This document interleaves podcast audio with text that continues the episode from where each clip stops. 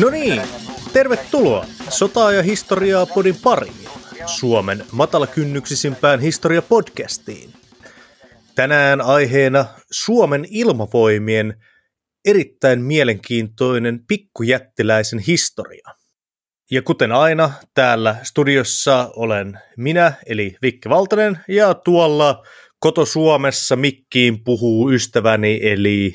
Ville Remaal. Hyvää iltaa. nice. Loton virallinen valvoja Ville Remal. Ei, mutta hei. Tänään meillä on aivan fantastinen aihe. Siis kaikkihan meidän aiheet on perinteisesti mielenkiintoisia, mitäs muutakaan. Mutta mä olen aina ollut ja yhä olen valtava ilmailunörtti. Ja tänään meillä olisi aiheena Suomen ilmavoimat ja yhteistyökumppanina Suomen ilmailumuseo. Aivan fantastista. Kyllä. Ja ensimmäistä kertaa pitkään aikaan tässä on taas aivan laimentamatonta sotaa ja historiaa kontenttia, eli ollaan täällä ihan kaksistaan mikin ääressä. Tämä on aina rentoa, kun ei tarvitse vieraita varten siivota tuon webbikamera etusektoria huoneessa. näinpä, näinpä. Mutta tosiaan ennen kuin mennään itse asiaan, niin otetaan pari sanaa tämän jakson yhteistyökumppanista, nimittäin Vantaan ilmailumuseosta. Ei pidä nyt sekoittaa siis Suomen ilmavoimien museoon, joka on toinen instanssi. Suomen ilmailumuseo sijaitsee Vantaan Aviapoliksessa Helsinki-Vantaan lentoaseman läheisyydessä. Museon kokoelmien painopisteenä on suomalaisten suunnittelemat tai käyttämät lentokoneet ja suomalainen ilmailu. Näyttelyssä on kymmeniä lentokoneita sekä runsaasti muita ilmailuun liittyviä esineitä, kuten moottoreita, potkureita, pienoismalleja ja viestintävälineitä. Lisäksi museon lentosimulaattorit tarjoaa ilmailuelämyksiä jokaiselle kokeneiden kouluttajien avustuksella. Opastukset tarjoavat kiintoisaa lisätietoa näyttelyistä kouluille ja muille ryhmille. Yrityksille ja yhteisöille on tarjolla viihtyisiä kokoustiloja, jotka yhdessä elämys- ja ravintolapalveluiden kanssa takaavat puitteet ikimuistoisille tilaisuuksille, oli sitten kysymys mistä tahansa. Lisäksi museolta löytyy tietysti kahvila. Yleisön suosikki, Draken simulaattori, on jälleen toiminnassa ja vapaasti myös museon kävijöidenkin kokeiltavissa. Pandemian rajoitukset on päättyneet ja museoon pääsee taas vierailemaan kuten ennen vanhaakin. Eli tosiaan kannattaa käydä tutustumassa. Meidän tiimistä Ville kävi jo tutustumassa museon tarjontaan ja mitkä oli fiilikset? No siis joo, tosi siisti paikka. Pääsee heti fiilikseen, kun ajelee siitä kohti lentokenttää ja matkalla tota, noin, museon ovesta sisään yleensä nousevan lentokoneen jyly säästää. Ja mullahan meni siis sisäänpääsyykin joku 15 minuuttia, kun mä jäin yytsimään sitä Mik 21 siinä pihassa. Se oli itsessään niin siisti, että vangitsi huomioon. Mutta joo, suosittelen, käykäähän jokainen katsomassa, jahka kiinnostaa. Mutta nyt siirrytään itse jaksoon. Kyllä, tänään meillä on aiheena Suomen ilmavoimien historia. Miten ihmeessä voi olla, että näin pienen ja aikaisemmin ainakin niin köyhän valtion ilmavoimilla on voinut olla niinkin kunniakas historia kuin Suomen ilmavoimilla? No siis Suomihan nyt on ollut sisupussi sotilasmaana syntymästään asti, mutta etenkin Suomen ilmavoimien historia on varsin kunniakas, koska tiedätkö, Britithän on tosi ylpeitä omista ilmavoimistaan taistelu niin, Royal Air Force. Joo, joo, kuninkaalliset ilmavoimat. Voitettiin hmm. natsit taistelussa Britanniassa ja he pitävät sitä niin kuin toisen maailmansodan käännöskohtana. Mun mielestä on hauska juttu, että Suomen ilmavoimat ovat teknisesti ottaen vanhempi instituutio kuin Royal Air Force. Nimittäin Suomen voi ilmavoimien historia juontaa juurensa Suomen sisällissotaan. Ja muuan ruotsalainen aatelismies ja seikkailija Kreivi Erik von Ruusen lahjoitti valkoisille armeijoille palveluksi käyttöön Tulin D-tyyppisen lentokoneen, ihan vaan koska oli massia ja ottakaa tämmönen. Mutta kone luovutettiin 6.3.1918 ja tätä päivää on siitä asti pidetty Suomen ilmavoimien perustamispäivänä. Joo. Ja tämähän on hauska juttu, koska Britannian kuninkaalliset ilmavoimat perustettiin vajaa kuukausi tämän jälkeen, ensimmäinen 4.1918. Joo, tämähän on niin hyvin mielenkiintoinen case. Tosiaan Suomeenhan oli tullut jo yksi lentokone ennen tätä lahjoituksena valkoisille Ruotsista, mutta tämä lentokone ei sitä päätynyt operatiiviseen käyttöön heti, koska siinä oli ilmeisesti sattunut konevika heti laskeutumisen jälkeen Suomen maaperälle. Jaa, konevika laskeutumisen yhteydessä. Tämä kuulostaa niin sanotulta ballistiselta laskeutumiselta. Mutta joo, tämä Rosenin lahjoittama Tulinde oli siis ensimmäinen palveluskäyttöön asti päätynyt lentokone, mutta ei ihan se ensimmäinen lentokone, joka tänne kärrättiin. Hmm. Kyllä, kyllä. Mutta tosiaan tässä niin kuin maailman vanhimpien ilmavoimien tittelissä niin pitää ottaa vielä semmoinen pieni yksityiskohta myös huomioon, että siis Suomen ilmavoimathan oli alussa niin kuin pari lentokonetta ja kirjaimellisesti 30 ukkoa. Siinä missä brittien ilmavoimat siinä kohtaa, kun ne perustettiin, niin nehän oli niin kuin jo heti niin kuin tuhansien ihmisten organisaatio. Joo, siis kyllähän britit oli lentänyt ennen Suomen asevoimien. Suomalaiset ei keksinyt lentokonetta sotilaskäytössä, vaan ensimmäisessä maailmansodassa aselaji oli kehitetty ja huimasti, mutta se oli aina ollut joko maa- tai merivoimien alaisuudessa toimiva tällainen niin kuin, e, lisähärpäke, mutta Suomi ennen brittejä teki siitä kokonaan oman aselajinsa, oman organisaationsa. Mutta se on kyllä ihan fakta, että vain nimessä Briteillä oli sitä kalustoa ja osaamista varmasti enemmän silloin. Mutta hei, technically correct. Näinhän se on. Tosiaan sisällissodan aikana Suomen ilmavoimat teki muuta lähinnä hyvin rajallisen määrän lentoja, joiden tarkoituksena oli lähinnä tiedustella vihollisen asemia toisaalta tehdä muutamia pommituslentoja, mutta siihen aikaan pommikoneiden konsepti oli vasta muutaman vuoden ikäinen ja sen aikaisten lentokoneiden kantokykyhän oli hyvin rajallinen. Siis nythän pitää ottaa huomioon, että siis 1918 lentokoneet, niin nehän oli semmoisia puusta ja jostain siimoista. Puuta, siimaa ja kangasta ne. ja vähän liimaa. Jotain kuikin joo. Nehän oli semmoisia, niin kuin, jos nyky, nykyisilmällä katsoo niitä vehkeitä, niin tota, kyllä ainakin meikäläistä jännittää semmoiseen kyytiin lähteä. Joo, ja tähän onkin mielenkiintoista, kun lähtee miettimään, että mistä syntyy se osaamisen perinne ja tietotaito, josta Suomen ilmavoimatkin on aikoinaan perustettu, niin ensimmäiset suomalaiset lentäjät koulutettiin itse asiassa Venäjällä – Näitä oli muun muassa Väinö Mikkola, Arvi Pajunen, Walfrid Nykänen, ja he liittyvät sitten sisällissodassa valkoisiin. Kyllä, kyllä. Se oli todella niin kuin pieni joukko.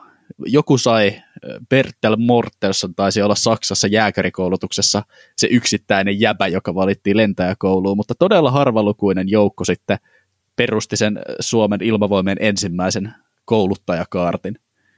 Kyllä, kyllä. Ja jottei nyt täysin niin unohdeta, niin olihan punaisillakin kyllä lentotoimintaa lähinnä, siis niin kuin punaisten bolshevikkien puolelta tullutta, mutta uh, sekin oli hyvin rajallista. Joo, mutta lentokoneet, niin kuin sä sanoit silloin aikaisemmin, että ne oli niin uusi juttu ja niin, niin kuin ennennäkemättömiä purkkaklemmarin virityksiä, että siitä huolimatta, että niillä ei varsinaisesti mitään ihmeellistä kineettistä vaikutusta saatu aikaan, Suomen sisällissodassa vielä, niin niillä oli jonkinnäköinen psykologinen rooli, kun eh, yksi hyvä esimerkki voisi olla vaikka se, että Lappeenrannan piirityksen aikaan 25.4. valkoisten lentokoneen ilmaantuminen taivaalle säikäytti kaupunkia puolustavat punakaartilaiset niin pahanpäiväisesti, että nämä tyypit pakeni taistelutta. Noilla valkoisilla on tällaisia lentäviä sotakoneita, niin ei tässä ole enää mitään ei kukaan ihminen ollut koskaan aikaisemmin reagoinut tai joutunut reagoimaan siihen, että taistelukentällä kentällä lentää joku, etenkään Suomessa. Hmm. Näinhän se on, näinhän se on. 1918, kun sisällissota päättyi ja Suomi oli vihdoinkin niin kuin taas vakaa kansakunta Euroopan kartalla, niin tuli myös aika muiden asevoimien ohella kehittää vähän ilma, ilmavoimia lisää. Oli kuitenkin yksi ihan pienen pieni ongelma tässä, nimittäin se, että Suomi oli aivan rytikö, rutiköyhä valtio. Joo, toi on kyllä aika paha, jos haluat kehittää yhtään mitään sotahommia, ja kaikista sotahommista juuri ilmavoimat on perinteisesti ollut aina sitä kaikkein kalleinta äh, teknologiaa ja logistiikkaa ylläpitää. Mutta hei, kuitenkin ilmavoimien ensimmäinen suuri kalustohankinta kohdistukin kellukekoneisiin, joita lennettiin niin kuin vesistöjen laineilta. Ja ilmavoimien lentokonetehdas, nykyinen Patrian edeltäjä rakensi vuodesta 1922 eteenpäin saksalaisella lisenssillä peräti 122 kappaletta IVL A22 lentokonetta, eli kavereiden kesken Hansaa. Ja tästä sitten lähdettiin kehittämään. Joo, kyllä. Ja nämä vesilentokoneethan on mielenkiintoinen tämmöinen mm, tienhaara ilmailun historiassa, mikä ei koskaan sitten kehittynyt oikeastaan 30-luvun jälkeen mihinkään. Mutta pitkäänhän niin kuin ajateltiin, että kun ilmailun suuri osa tulisi olemaan just sitä, että noustaan vedeltä ja laskeudutaan vedelle.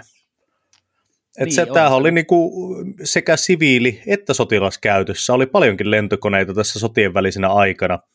Niin kuin ihan siis yllättävän isojakin matkustajalentokoneita, jotka toimi tällä periaatteella. Joo, kyllä, kyllä. Ja mä pystyn niin näkemään sen logiikan tässä hommassa, että onhan se nyt, jos sulla ei ole mitään infraa lentokoneita varten maalla, niin sellaisen lentokentän lanaaminen on aikamoinen työmaa. Sitten taas niin kun vesistöt on tyynellä kelillä etenkin niin tasaisia pitkiä plaanoja ja sä voit laittaa sen veneen kellumaan siihen. Niin.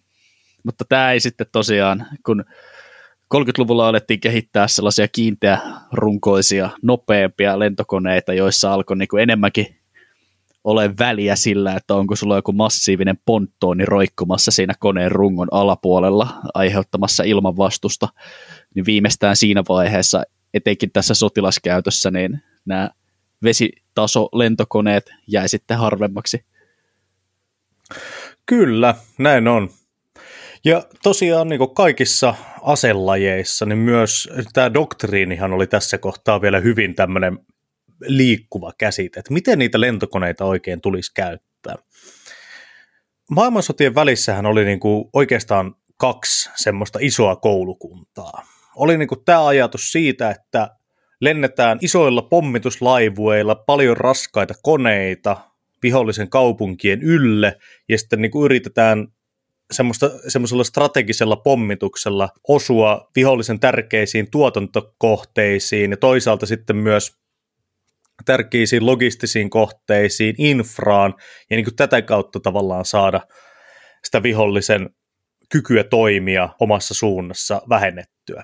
Ja toisaalta olisi niin kuin enemmän tämä hävittäjäsuuntaus ja niin kuin enemmän tämä niin kuin rynnäkkökonesuuntaus, missä ajateltiin sitten, että ilmavoimien ensisijainen tehtävä tulisi olla etenkin niin kuin omien joukkojen etenemisen edistäminen ja ilmaherruuden ylläpitäminen ja toisaalta sitten viholliselle lähietäisyydellä tappioiden luominen. Ja tosiaan siis Suomihan oli siitä, siinä mielessä niin kuin hankalassa asemassa. Täällä oli, oltiin vähän niin kuin molempien välillä, molemmilla doktriineilla oli omat kannattajansa, mutta isoksi ongelmaksi muodostui loppujen lopuksi vaan se, että yksinkertaisesti isot pommikoneet vaatii isot massit, ja sitähän ei Suomessa tietenkään ollut, vaikka yrityksestä se ei jäänyt kiinni. Tästä pommikonedoktriinista, tästä niin kuin strategisten pommitusten doktriinista, niin esimerkkinä Suomen ilmavoimissaan voidaan pitää esimerkiksi Bristol Blenheim pommikoneiden ostamista Briteistä vuonna 1936, kun taas sitten toisaalta tätä niin kuin omien joukkojen edistämiseen keskittyvää, ilma, ilmatilan hallintaan keskittyvää hävittäjäfokusta taas edusti Suomeen hankittujen Fokker 11 hävittäjien ostaminen. Kyllä, ja siinä tota noin, niin 30-luvun lopussa, kun suursota alkoi taas kuumotella Euroopassa horisontissa, niin suomalaiset alkoi vähän niin kuin kiireellä varustautumaan uudestaan. Tehtiin just näitä kalustohankintoja, joista puhuit, mutta se oli vähän liian vähän liian myöhään, että tämä varustautumisohjelma ei ehtinyt valmiiksi, kun kalustohankinnat kansainvälisen tilanteen kiristyessä ehtyivät. Eli siis ihan niin kuin nykyäänkin, niin maailmassa kauhean moni firma ei tee sotakäyttöön sopivaa lentokonetta, ja sitten kun kaikki haluaa alkaa ostaa samaan aikaan, niin ne alkaa myymään tällaiselle pienelle ja köyhälle maalle, niin kuin Suomi ei oota. Ja 1939 talvisodan syttyessä ja oikeastaan siitä eteenpäin läpi koko toisen maailmansodan, niin ilmavoimat osti vähän sieltä, mistä sai. Ja Suomella oli jos jonkinlaista kalustoa. Mutta mennään siihen vähän myöhemmin. Nimittäin talvisodassa ilmavoimat saa sen ensimmäisen varsinaisen tulikasteensa, jossa suoritettiin niin tällaisia niin sanottuja moderneja ilmaoperaatioita. Joo, tosiaan suomalaiset ilmavoimat oli vähän semmoinen tilkkutäkki kaikkea mahdollista, mitä oltiin saatu nopeasti äh, scramblettyä kasaan siihen talvisodan alkupäiviin.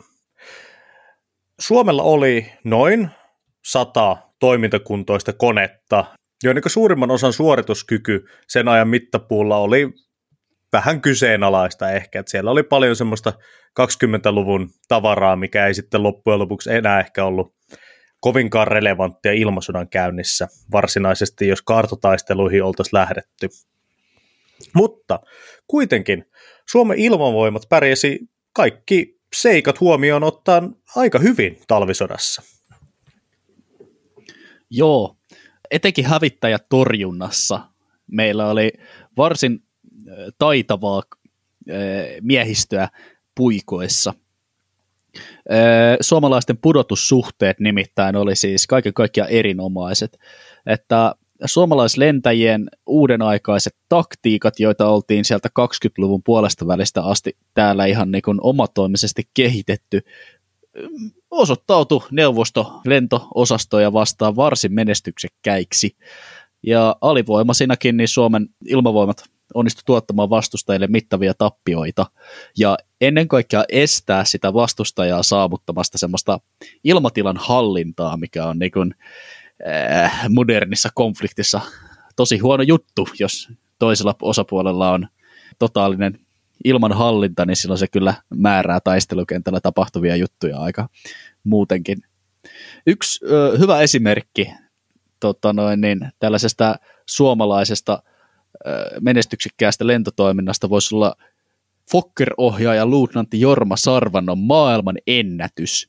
Tämä hävittäjäohjaajahan tota noin, niin, saavutti 13 ilmavoittoa, mutta tammikuun kuudentena päivänä vuonna 1940 tämä jäbä veti yhdessä syöksyssä kuusi Iljutsin DP-3, tällaista niin valtavaa monimoottorista venäläistä pommikonetta alas.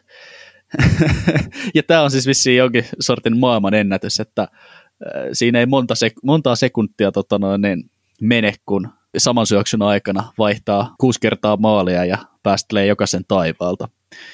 Toki eh, näitä tapahtui muitakin, että talvisodan aikana ilmavoimat saavutti kaiken kaikkiaan yli 300 ilmavoittoa, ja sitten omat tappiot oli 62 tuhoutunutta ja 35 vaurioitunutta konetta. Ja siihen päälle sitten vielä suomalainen ilmatorjunta saavutti yli 300 ilmavoittoa, Äh, kyllä aika moista tehokkuutta, sanotaanko näin, että köyhä valtio onnistui talvisodassa sitten kuitenkin rajallisilla resursseilla tuottamaan varsin toimivat ilmapuolustuksen elementit kasaan. Joo, kyllä, kyllä.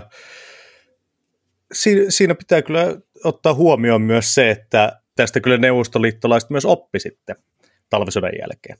Mutta otetaan vielä hetki takapakkia tuohon talvisotaan, nimittäin Suomen ilmavoimien kannalta erittäin hyvä onnenpotku oli se, että nimittäin Suomen ilmavoimien kaluston määrä kasvoi talvisodan aikana, koska vihdoinkin muut valtiot huomasivat, että hei hetkinen, Suomelle kannattaa oikeasti myydä tavaraa, niin muun muassa Italiasta myytiin Fiat G50-hävittäjiä, Briteistä Hawker Hurricane hävittäjiä ja Yhdysvalloista Brewster Model 239 hävittäjiä.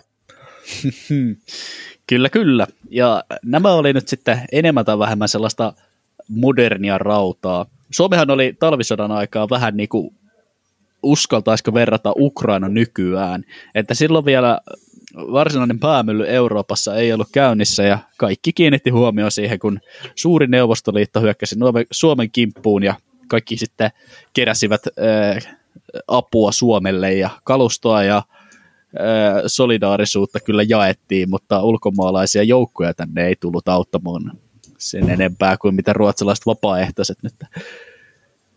Niin, niin, se on kyllä ehkä ihan hyvä analogia tähän nykypäivään. Mutta tosiaan pitää, pitää huomata, että suurin osa tästä länsikalustosta ilmavoimien osalta ei kyllä ehtinyt sitten talvisotaan, koska kuitenkin talvistohan kesti vain sen 105 päivää ja nämä, nämä asiat kuitenkin otti oman aikansa siihen aikaan. Kyllä, mutta Brewster-kalustoa käytettiin etenkin jatkosodan alussa sitten aika menestyksekkäästi ennen kuin sekin kalusto vanheni. Eh, lentokalustossa on kyllä sellainen mielenkiintoinen ominaisuus, etenkin kun puhutaan toisesta maailmansodasta, että se oli todella nopeasti kehittyvä teknologia. Siis niin kuin sillä oli todellakin merkitystä, että soditko se viime vuoden kalustolla vai tämän vuoden kalustolla, kun joku uusi F-malli siitä vanhasta hävittäjästä nostaa sen suorituskykyä ratkaisevasti ja antaa etulyöntiaseman, niin sitä oli niin kuin helpompi tuottaa ja kehittää lennosta kuin vaikka jotain laivoja, joiden kehitysprosessi on paljon hitaampi ja rakennusprosessi paljon hitaampi, että jos sä menetät taistelulaivan, niin se on käytännössä siitä koko sodasta sitten pois ennen kuin ehdit korvaamaan sen, ellei ole Yhdysvaltojen kaltainen superteollisuusvaltio. Lentokoneita sen sijaan pystyy niin tuottamaan ja kehittämään ihan tosta noin vaan eteenpäin sen mukaan, että mitä opitaan. Niin, se on kyllä ihan totta. Ehkä parhaana esimerkkinähän tästä on Yhdysvaltojen ilmavoimat, joiden alku, alkusodan koneet niin oli aivan, siis alkusotien koneet, doktriini ja lentäjät oli siis toisen luokan ukkoja verrattuna esimerkiksi japanilaisiin, kun taas sitten niin kuin kaksi vuotta Tyynenmeren sotimisen alkamisen jälkeen, niin japanilaisille lenteille pyyhittiin lattia mennä ja tulla. Juuri näin. Mutta, mutta Suomen ilmavoimiin palaten. Talvi jatkosodan välissä ei ollut kauhean pitkä aika, ja Suomi suoritti liikekannallepanon kesäkuussa 1941. Ja tämän jatkosodan ero lentotoiminnan osalta on kyllä huomattava, että jos talvisodassa oli sellaista ensimmäisen kerran varsinaista meininkiä ja hävittäjätorjunnalta kannalta niin onnistunutta taistelutoimintaa, niin jatkosodassa nähtiin sitten ihan koko toiminnan kirjo Suomen ilmavoimien osalta. Äh, ihan sitä hävittäjätoimen torjunnasta niiden maavoimien taistelun tukemiseen pommittamalla ja sitten vähän tällaista niin strategisten kohteidenkin pommittamista ja maajoukkojen tukemista. Esimerkiksi kaukopartioukkoja välillä lennätettiin maastoon ja niitä huollettiin vesitasokoneilla siellä vihollisten linjojen takana. Mm, kyllä, kyllä. Äh, siinä oli kuitenkin niin kuin puolentoista vuoden aikana niin koko organisaatio laitettiin kuitenkin uuteen uskoon ja talvisodan opeista otettiin opiksi.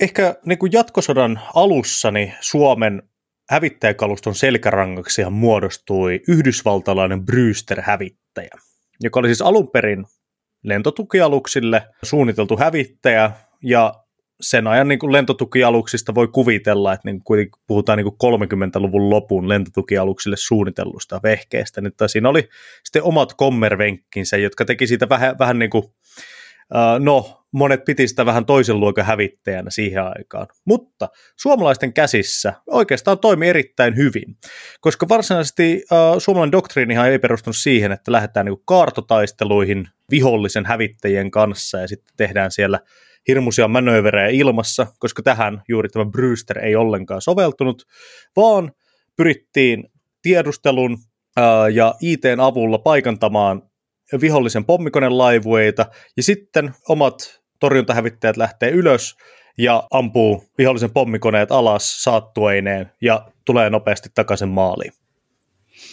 Niin, eli e, otetaan niin vauhtia ylhäältä ja tullaan nopea, suurella nopeudella kohti sitä pommikoneen saattuetta ja ammutaan sarjat, pudotetaan ehkä yksi tai kaksi konetta ja pidetään se vauhti yllä ja jatketaan niin kuin matkaa. Se ilmasodan käynnissä niin kuin nopea vauhti on ikään kuin henkivakuutus.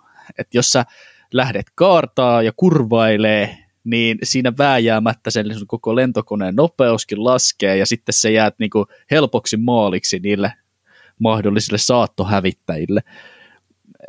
Tämä on juuri sellaista niin kuin doktriinihommia, joissa suomalaiset olivat tehneet ihan niin kuin ansiokasta tutkimusta ja kehittäneet omaa tapaansa käyttää lentokoneita ilmataistelussa. Hmm.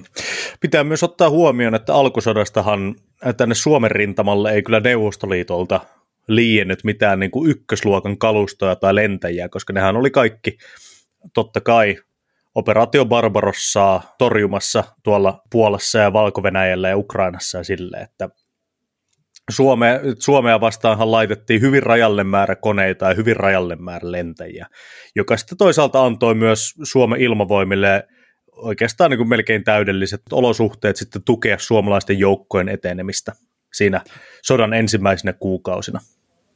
Siis tämähän on mun mielestä ihan käsittämätön tilanne, että ei äkkiseltään uskoisi, että Suomi olisi koskaan ollut tilanteessa, jossa Suomella on ilma ylivoima Neuvostoliittoa vastaan, mutta jatkosodan hyökkäysvaiheessa tosiaan puna-armeijan ilmavoimilla tai puna-ilmavoimilla oli kaikki kädet täynnä saksalaisten kanssa siellä etelämässä, niin Suomen ilmavoimat sai aika sumerainisti toimia siinä, kun puskettiin eteenpäin. Joo, se on ihan totta. Ja mun mielestä niin kuin, kun niin kuin nykyaikana, kun katsoo sitä hirveätä itsevarmuutta, millä Suomi lähti tähän hyökkäyssotaan Neuvostoliittoa vastaan niin jatkosodassa, niin tota, tulee vähän, niin kuin, totta kai historian jälkiviisautena tulee heti mieleen, miten ihmeessä voi olla, että tähän voittoon oli niin kuin näin suorastaan monissa tapauksissa sokea usko. Mutta sitten kun toisaalta katsoo niin tämmöisiä seikkoja, että siis pienellä Suomella oli oikeasti ilmaylivoima ja siis äh, myös esimerkiksi panssarikalustossa ylivoima – Karjalan kannaksella tässä hyökkäysvaiheessa, niin ehkä, ehkä se, niin kuin, kyllähän se, niin kuin näitä asioita kun ottaa huomioon, niin pystyy näkemään enemmän, että mistä kaikki tämä niin kuin itseluottamus oikein kumpusi. Niin, no, sota on outo inhimillinen kokemus ja hybris on vahvaa ja silleen, mitä näitä viisauksia nyt on. Mutta kyllähän se on pakko sanoa, että siinä niin kuin hyökkäysvaiheessa, mitä tulee suomalaisten etenemiseen, niin oli se aika nopeeta. Että Karhumäki, mikä on niin aika pitkällä siellä rajan takana, niin montas, ei siinä mennyt montaa viikkoa, kun se käveltiin niin kuin, ja otettiin haltuun. Joo, kyllä. No joo, äh, ilmavoimien toiminnasta sitten asemasotavaiheen aikana, niin tietysti kun sodankäynnin luonne yleisesti ottaa muuttuu, niin ilmavoimienkin suorittamien tehtävien luonne muuttuu, painopiste siirtyy vähän tällaisiin tuki- ja tiedusteluoperaatioihin ja sitten näihin muiden puolustushaarojen taistelua tukeviin pommituksiin, ilmarynnäköihin ja just näihin edellä mainittuihin kaukopartiosastojen kuljetuksiin, huoltohommiin. Ja tietysti samalla hävittäjätorjunta suojaa kaikkea omien joukkojen toimintaa kotialueella. Kyllä, kyllä. Tässä kohtaa myös Suomeen oltiin saatu saksalaista ihan ensimmäisen luokan lentokalustoa.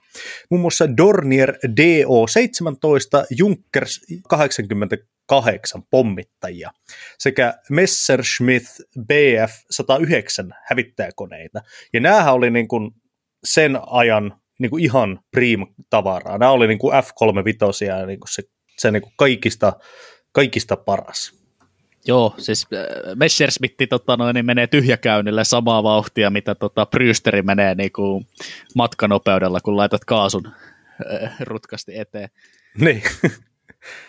Tosiaan, eihän näitä tietenkään niin kuin pienelle Suomelle annettu sitten mitenkään ihan valtavia määriä, mutta jonkun verran kuitenkin. Kyllä, kalusto, siis kalustoa päivitettiin sitä mukaan, kun sota eteni. Me ollaan nyt puhuttu aika paljon tästä niin kuin peruslentokoneella tapahtuvasta ilma sodan toiminnasta, mutta tota, kaikkea ilmailuun liittyvää sotatoimintaa ei missään nimessä hoideta lentokoneilla, vaan tämä koko ilmadomainin hallitseminen vaatii varsinaisen niin organisaatio himmelin taakseen. Siihen liittyy ilmavalvontaa, viestintää ja muuta logistiikkaa ja huoltoa. Pitäisikö me pikkasen avata tätä muutakin kokonaisuutta? Joo, eli siis tosiaan talvisodassahan, kun talvista alkoi, niin Suomen ilmavalvonta ja tämä ilmatorjuntajärjestelmä, niin se oli hyvin semmoinen tota, purkkaklemmarin viritys, että se, se vaan niin oikeastaan repästiin maasta siinä kohtaa, kun sota alkoi. Mutta tässä jatkosodan aikana niin oltiin Suomen ilmavoimien koko tämä komentorakennekin oli kehittynyt hyvin paljon, ja niin kuin oltiin saatu etenkin saksalaisilta paljon oppia siitä, että miten esimerkiksi vastuualueita jaetaan ja miten koko tämä organisaatio himmeli saadaan toimimaan silleen, että voidaan tuottaa koko ajan ajankohtaista tilannekuvaa ja keskittää omia voimavaroja sinne, missä sitä tarvitaan. Tosin pitää kyllä sanoa, että Suomen erittäin kirjavan kalustorepertuaarin takia, niin Suomella oli ihan koko jatkosodan ajan hirmuisia logistisia vaikeuksia sen kanssa, että koneita saatiin huollettua, vahingoittuneita koneita saatiin korjattua, ja toisaalta sitten Suomen omalla lentokoneteollisuudellakin oli vielä jotain omia projekteja, mitä ne yritti kehittää, eli siis niin kuin tämmöistä kotimaista tuotantoa. Joo, ja siis tässähän tämä just on, että nykypäivänä – todella harva maa operoi niin kuin määrällisesti yhtä kirjavaa joukkoa eri konetyyppejä kuin mitä Suomi käytti toisessa maailmansodassa. Ja se johtuu just siitä, että lentokoneet on teknisesti todella haastavia laitteita ja niiden niin kuin, taistelukuntoisena pitäminen on todella resursseja syövää hommaa. Että jos jossain talvipakkasilla pitää saada kuusi eri konetyyppiä lentokuntoon niin kuin, päivän aikana, niin siinä saa olla aikamoinen mekaanikko, ja sitten tietysti jokaiseen konetyyppiin varaosia, niin osa joutuu valmistamaan itse, osia saa ehkä joistain tehtaista ostettua tai sitten muista lentokoneista kannibalisoituja. Komponentteja voi myös käyttää muiden lentokuntoisena pitämiseen. Kyllä, kyllä. Ja Suomihan oli saanut siis paljon Saksalta tämmöisiä sotasaaliskoneita, jotka oli siis niin kuin Saksan valloittamista valtioista, tietenkin Ranskasta, oli sitten myyty Suomelle. Ja näissä olisi tietenkin ongelmana se, että kun sulla on valloitetusta valtiosta saatu kone, ehkä sitä tehdasta ei ole olemassa enää, ehkä se tehdas on laitettu muihin hommiin, mutta joka tapauksessa sitä varaosien tuotantokapasiteettia ei vaan enää ole olemassa. Eli jos sulla menee joku osa sillä, siinä kohtaa rikki, niin joko sun pitää valmistaa itse se uusi osa, tai sitten kannibalisoida vanha kone. Nyt tässä kun mainittiin muuten tämä Suomen kotimainen tuotanto, niin voitaisiin hetki puhua itse asiassa Suomen kotimaisesta ilmailutuotannosta, koska tämäkin oli hyvin mielenkiintoinen tämmöinen projekti. Joo, siis minähän olen niin kuin, tavallaan lentokonetekniikkaa jopa opiskellutkin, mutta silti mulle tuli aika yllätyksenä, että Suomella on tosiaan pitkä historia omasta kotimaisesta lentokonetuotannosta. Nimittäin suomalainen lentokoneteollisuus, tarkemmin sanottuna ilmavoimien lentokonetehdas IVL, myöhemmin valtion lentokonetehdas, perustettiin majuri Arne Sommersalon ja luutnantti Asser Järvisen ajamana 1921 siis hyvissä ajoin ennen toista maailmansotaa aika pian tota, heti sisällissodan jälkeen. Ja alkuhan se oli semmoista niin kuin Suomen linnassa vanhassa kuivatelkkahallissa liimailtiin tota noin, niin, ulkomaalaisella lisenssillä valmistettuja lentokoneita kasaan, tällaisia just vesitasokoneita. Mutta äh, hyvin aikaisessa vaiheessa jo 30-luvulla alettiin sit innovoimaan ja ensimmäisiä tällaisia ihan kotimaisia tuotoksia oli tällainen kuin VL-sääski, joka muuten löytyy ilmailumuseosta myös. Sitä voi käydä siellä ihmettelemässä. Joo, mutta tosiaan niin kuin kaikissa asioissa, niin sota, sota-aikahan tekee myös lentokoneiden valmistuksesta huomattavasti haastavampaa. Suomellahan oli siis, tai yllättävänkin pitkälle edennyt projekti kuin VL Vihuri, joka oli siis ainoa suomalainen hävittäjäkone, joka pääsi sitä niin kuin tehdasvalmistukseen, joka pääsi niin kuin ihan operatiivisenkin käyttöön. Niitä valmistettiin siis joku 50 kappaletta, ja ne oli oikeastaan Suomen ilmavoimilla käytössä vielä 50-luvulle asti, kunnes sitten äh, hävittäjälentokoneet tuli ja totta kai oli täysin ylivoimaisia niin kuin vanhoihin potkurimalleihin nähdä. Ja siinä kohtaahan myös Suomen kyky valmistaa hävittäjiä oikeastaan meni, että hävittäjälentokoneet rupesi olemaan suihkukone aikakaudella niin monimutkaisia, niin teknisiä härpäkkeitä, että niitä ei sitten enää pystytty kotimaisesti tuottamaan. No joo, mutta siis sen teknisen puolen lisäksi viimeinen äh, nuoli sille kotimaiselle hävittäjätuotannolle sitten toisen maailmansodan päättämisen jälkeen oli se, että ei ollut tilauksia. Siis niin kun, ethän se nyt ala niin kallista himmeliä kuin moderni hävittäjä rakentaa, jos ei joku sitä varmasti tule ostamaan. Ja Suomen ilmavoimat ei sattuneesta syystä sodan jälkeen tilannut mitään uusia koneita, ja Neuvostoliitto ei sitten kuitenkaan halunnut sotakorvauksena esimerkiksi suomalaisen lentokoneteollisuuden tuotoksia, niin vähän hassusti kävi sitten niin, että kylmän sotaan siirryttäessä tämä valtion lentokonetehdas sulautui Valmet Oyn kanssa, ja lentokonevalmistuksen osaamista pidettiin sitten yllä – rakentamalla 50-luvulla vaikka näitä vihuriharjoitushävittäjiä, jotka ei nyt ollut mitään varsinaisia äh, etulinjan hävittäviä, hävittäjiä, vaan just harjoituskäyttöön sopivia lentokoneita. Kyllä, kyllä. Mutta peruutetaan vielä vähän tähän jatkosotaan, nimittäin meillä jää yksi erittäin mielenkiintoinen pointti suomalaisesta ilmailuhistoriasta täysin käymättä läpi, nimittäin lentäjäässät. Nämä tarunhohtoiset ilmojen ritarit. Suomessahan oli näitä melkoinen määrä.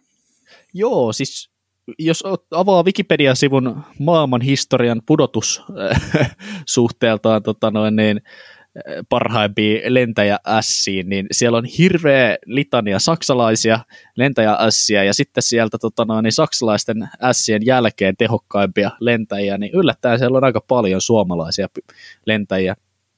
Ja noista tota, pudotussuhteista pitää muuten sanoa sen verran, että nämä ilmavoitot on aika jännä juttu, koska tota, nykyään näitä viitta, viit, viitataan niin kuin aina lähestulkoon absoluuttisina totuuksina, vaikka tilastoihin liittyy aina sotatilanteesta johtuen suuriakin epävarmuuksia. Mietipä nyt, Ukrainassakin oli tämä tarina Kiovan kummituslentäjä S, joka eh, ei tähän päiväänkään asti ole selvinnyt, että oliko se nyt sitten niinku kauhean todellinen vai keksitty juttu. Mutta anyway, eh, todellisia tai keksittyjä, niin suomalaiset lentäjäässät ovat niittäneet mainetta ja kunniaa myöskin jatkosodassa. Kyllä, kyllä. Näistä le- suomalaista lentäjäässistä kuuluisammaksi muodostui lentomestari Ilmari Juutilainen – jolla on eniten ilmavoittoja suomalaisista taistelulentäjistä, 94 tarkalleen ottaan, joka on siis eniten niin kuin ei-saksalaisista lentäjistä toisessa maailmansodassa. Eli melkoinen saavutus. To- tosiaan edes suomalaiset lentäjä S eivät pystyneet lop- loppujen lopuksi paikkaamaan Neuvostoliiton valtavaa ilmaylivoimaa jatkosodan loppupuolella Suomen ilmatilassa – Tosin Karjalan kannaksella onnistuttiin vielä hyvin pitämään häirintätoiminta yllä, mikä antaa sitten suomalaisille mahdollisuuden käyttää omia pommikoneita ja, ja rynnäkkökoneita Neuvostoliiton suurhyökkäyksen torjumiseen. Niin, kuuluisasti 1944 Karjalan kannaksen ratkaisutaisteluissa Tali-Ihantalassa – sellainen niin tosi modernisti kaikkien aselajien keskitetyllä tulella jalkaväki, panssarijoukot, tykistö ja ilmavoimat saatiin Neuvoston liiton suurhyökkäys pysähtymään. Hmm. Siinä auttaa kyllä saksalaisetkin, mutta siitä me voitaisiin tehdä vaikka joskus ihan oma jakso. Keskitytään vaan tähän Suomen ilmavoimiin tänään. Mutta tosiaan 44, niin, niin kuin kaikki tiedätte, niin Suomihan solmi Moskovan välirauhan ja päädyttiin sitten Lapin sotaan. Lapin sodassahan Lapin sodassa sitten suomalaisten ilmavoimien toiminta oli varsin rajallista, että se keskittyy lähinnä niin tiedustelulentoihin ja joihinkin hyvin rajattuihin tämmöisiin pommituksiin, mutta välirauhassa oli säädetty aika tiukasti se, että suomalaisten ilmavoimien koko tuli rajoittaa niin vain murto-osaan siitä so- sodan ajan vahvuudesta, joka sitten toisaalta myös esti minkään kovin laajamittaisen lentotoiminnan syntymisen tuossa Lapin sodan aikana. Kyllä, ja kuten jo tuossa aikaisemmin, kun puhuttiin vähän tästä kotimaisesta lentokoneteollisuudesta mainittiin, niin toisen maailmansodan päättämisen jälkeen ja Lapisodan päättämisen jälkeen alkoi kylmä sota ja Suomen ilmavoimissa uusi ajan jakso. Samaan aikaan, kun jouduttiin hirveästi pienentämään ilmavoimien ja kaikkien muidenkin asehaarojen budjetteja, niin siirryttiin teknologisesti uuteen aikakauteen, jossa tutkat ja suihkuhävittäjät hallitsi ilmatilaa. Nämähän oli tietysti kalliimpia ja monimutkaisempia järjestelmiä kuin koskaan aikaisemmin, joten jälleen kerran piti soveltaa ja rajallisilla resursseilla ylläpitää jonkinnäköistä ilmavoimaa. Kyllä, kyllä. No, tosiaan 50-luvullahan Suomi joutui vieläkin pitämään kiinni näistä sodan aikaisista tässä kohtaa jo aika vanhanaikaisista potkurikoneistaan. Mutta 60-luvulle tultaessa Neuvostoliitto huomasi, että tässä on nyt pieni dilemma. Nimittäin yhdysvaltalaiset lentää tiedustelulentoja Suomen ilmatilan halki, ja toki Suomihan näistä laittoi aina diplomaattista noottia, että so so ei saa lentää tiedustelulentoja meidän ilmatilan halki, mutta Suomen ilmavoimien sen hetkisillä potkurikoneilla niin ei ihan hirveästi ollut jakoa lähteä haastamaan Yhdysvaltojen huippumoderneja tiedustelukoneita, jotka lens äh, niin kuin siis äänennopeutta ja yli. Joten tässä kohtaa Neuvostoliitto tajusi, että on itse asiassa Neuvostoliiton etu, että Suomellakin on olemassa niin kuin moderneja hävittäjiä, joilla Suomi pystyy sitten niin kuin pitämään oman ilmatilansa puhtaana. Ja tästä suusta hyvin nopealla aikataululle Neuvostoliitto, no en voida sanoa, että ihan määräs, mutta sanotaanko, että hyvin vahvasanaisesti ilmoitti toiveensa, että Suomi ostaa neuvostoliittolaisia huippumoderneja MiG-21 hävittäjiä, jotka siis oli niin kuin siihen aikaan aivan sitä kaikista terävintä kärkeä, niillä pääsi jotain kaksi kertaa äänen nopeutta ja niin kuin se oli, se oli niin kuin aivan huippupeli. Joo, siis vähän sellaisista röökisistä ranskalaisvalmisteisista pölynimurilta kuulostavista äh, fuugahävittäjistä siirryttiin heittämällä tuollaisiin yliäänikoneisiin, jotka lentää kirjaimellisesti nopeammin kuin kiväärin luoti. Siinä oli niinku ihan top-kamaa. Siis Jenkki tai pilotithan Vietnamissa taisteli myös MiG-21 vastaan, jota ne salaa neuvosto ja otti siellä kyllä roimasti takkiin, että se oli oman aikansa ihan parasta kärkeä.